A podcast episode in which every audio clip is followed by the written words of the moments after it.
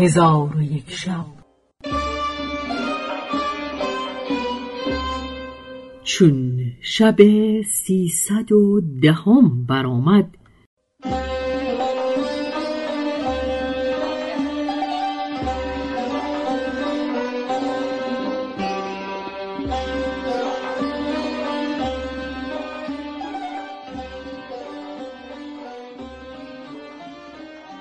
گفت ای ملک جوان چون کنیزک را نظر به علی ابن مجد افتاد بسته کمند او شد از آنکه علی ابن مجدالدین بدی و جمال و نیکو شمایل بود.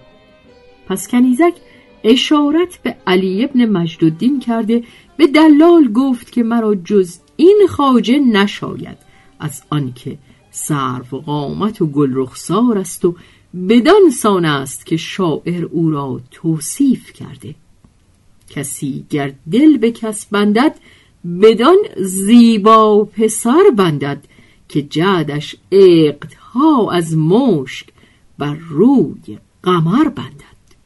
پس از آن گفت که مالک من نتواند بود مگر این پسر آفتاب منظر که او کمر باریک و سیاه چشم و انبرین موی چنانچه شاعر گفته تا همی جولان زلفش گرد لالستان بود عشق زلفش را به گرد هر دلی جولان بود. مر مرا پیدا نیامد تا ندیدم زلف او کس شبه زنجیر باشد یا ز شب چوگان بود. شادی در جان من معوا گرفت از عشق او شادمان شد جان آن کس کش چنان جانان بود. تا جهان بوده است کس بر باد نفشانده است مشک.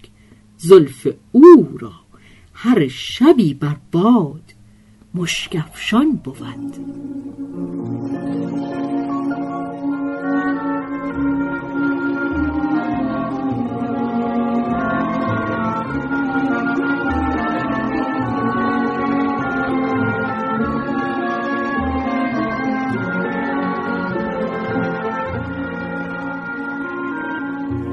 چون دلال ابیات از کنیزک در مدحت علی ابن مجدالدین بشنید از فساحت کنیزک عجب آمدش.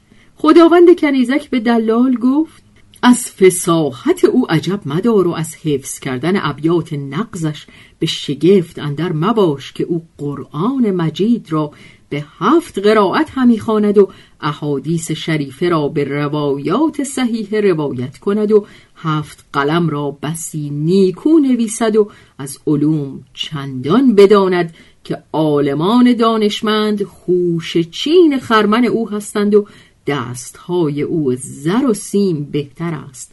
از آنکه او به هشت روز پرده ای حریر بدوزد و در هر پرده پنجاه دینار زر سرخ سود کند. دلال گفت خوشا به اقبال کسی که چنین هور نژاد در خانه او باشد. پس از آن خاجه کنیزک به دلال گفت او را به هر کس که خود خواهد بفروش. آنگاه دلال رو به علی ابن مجدالدین آورده دست او را ببوسید و به او گفت ای خاجه این کنیزک را شرا کن که او همی خواهد. علی ابن مجدالدین ساعتی سر به زیر افکنده به خیشتن همی خندید و با خود می گفت من تا اکنون چاشت نخورده ام چگونه چون این کنیزک توانم خرید؟ ولکن از بازرگانان شرم دارم که بگویم مرا مال نیست. پس کنیزک سر به زیر انداختن او را بدید و به دلال گفت دست مرا گرفته به سوی او ببر تا خیشتن به او بنمایم و او را به شرای خود ترغیب کنم. دلال دست او را گرفته در پیش روی علی ابن مجدالدین بداشت و به او گفت ای خاجه در خریدن این ماه روی رأی تو چیست؟ علی ابن مجدالدین پاسخ نداد. کنیزک گفت یا سیدی چون است که مرا نمی‌خری؟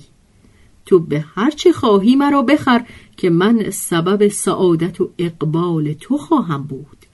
علی ابن مجدالدین رو به او کرده گفت بیع و شراب نه به اجبار و اکراه است. تو به هزاران دینار گران هستی. کنیزک گفت یا سیدی تو به نهصد دینار بخر. علی ابن مجددین گفت نهصد دینار نیست بسیار کنیزک گفت به هشتصد دینار بخر. علی ابن مجددین گفت بسیار است. کنیزک پیوسته قیمت همی کاست تا اینکه گفت به یکصد دینارم شرا کن. علی ابن مجدالدین گفت یکصد دینار تمام با خود ندارم. آنگاه دخترک بخندید و به او گفت از یکصد دینار چقدر کم داری؟ علی ابن مجدالدین گفت. نه یکصد دینار مرا هست و نه بیشتر و نه کمتر. به خدا سوگند که من از درم و دینار چیزی ندارم. تو از برای خود کسی دیگر پیدا کن.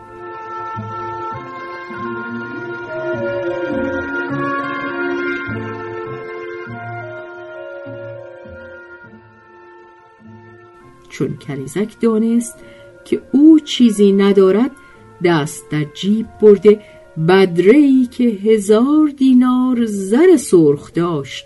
بیرون بیاورد و به علی ابن مجدالدین آهسته گفت که این زرها بستاند. نهصد دینار از این زرها به خاجه من بده و یکصد دینار با خود نگه دار.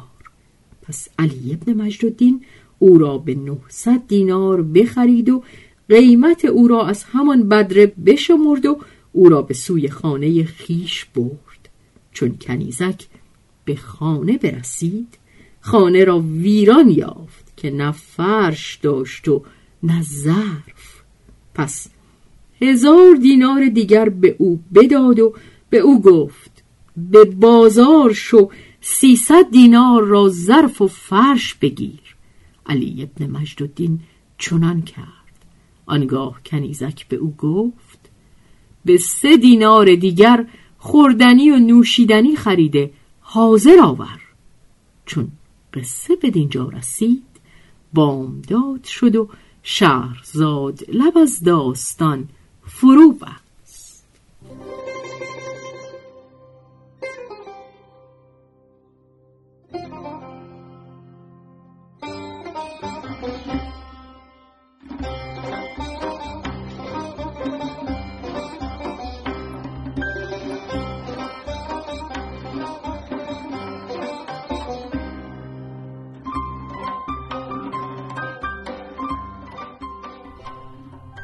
به روایت شهرزاد فتوهی تنظیم از مجتبا میرسمیعی.